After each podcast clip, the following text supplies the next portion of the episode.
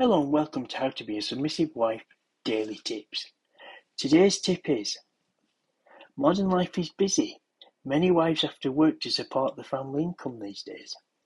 Managing a home and holding down a job does not leave a lot of spare time. It's easy to start neglecting things in your marriage.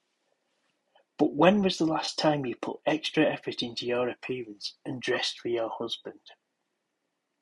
Remember, like you used to when you were dating him? Yes, he loves the way you are.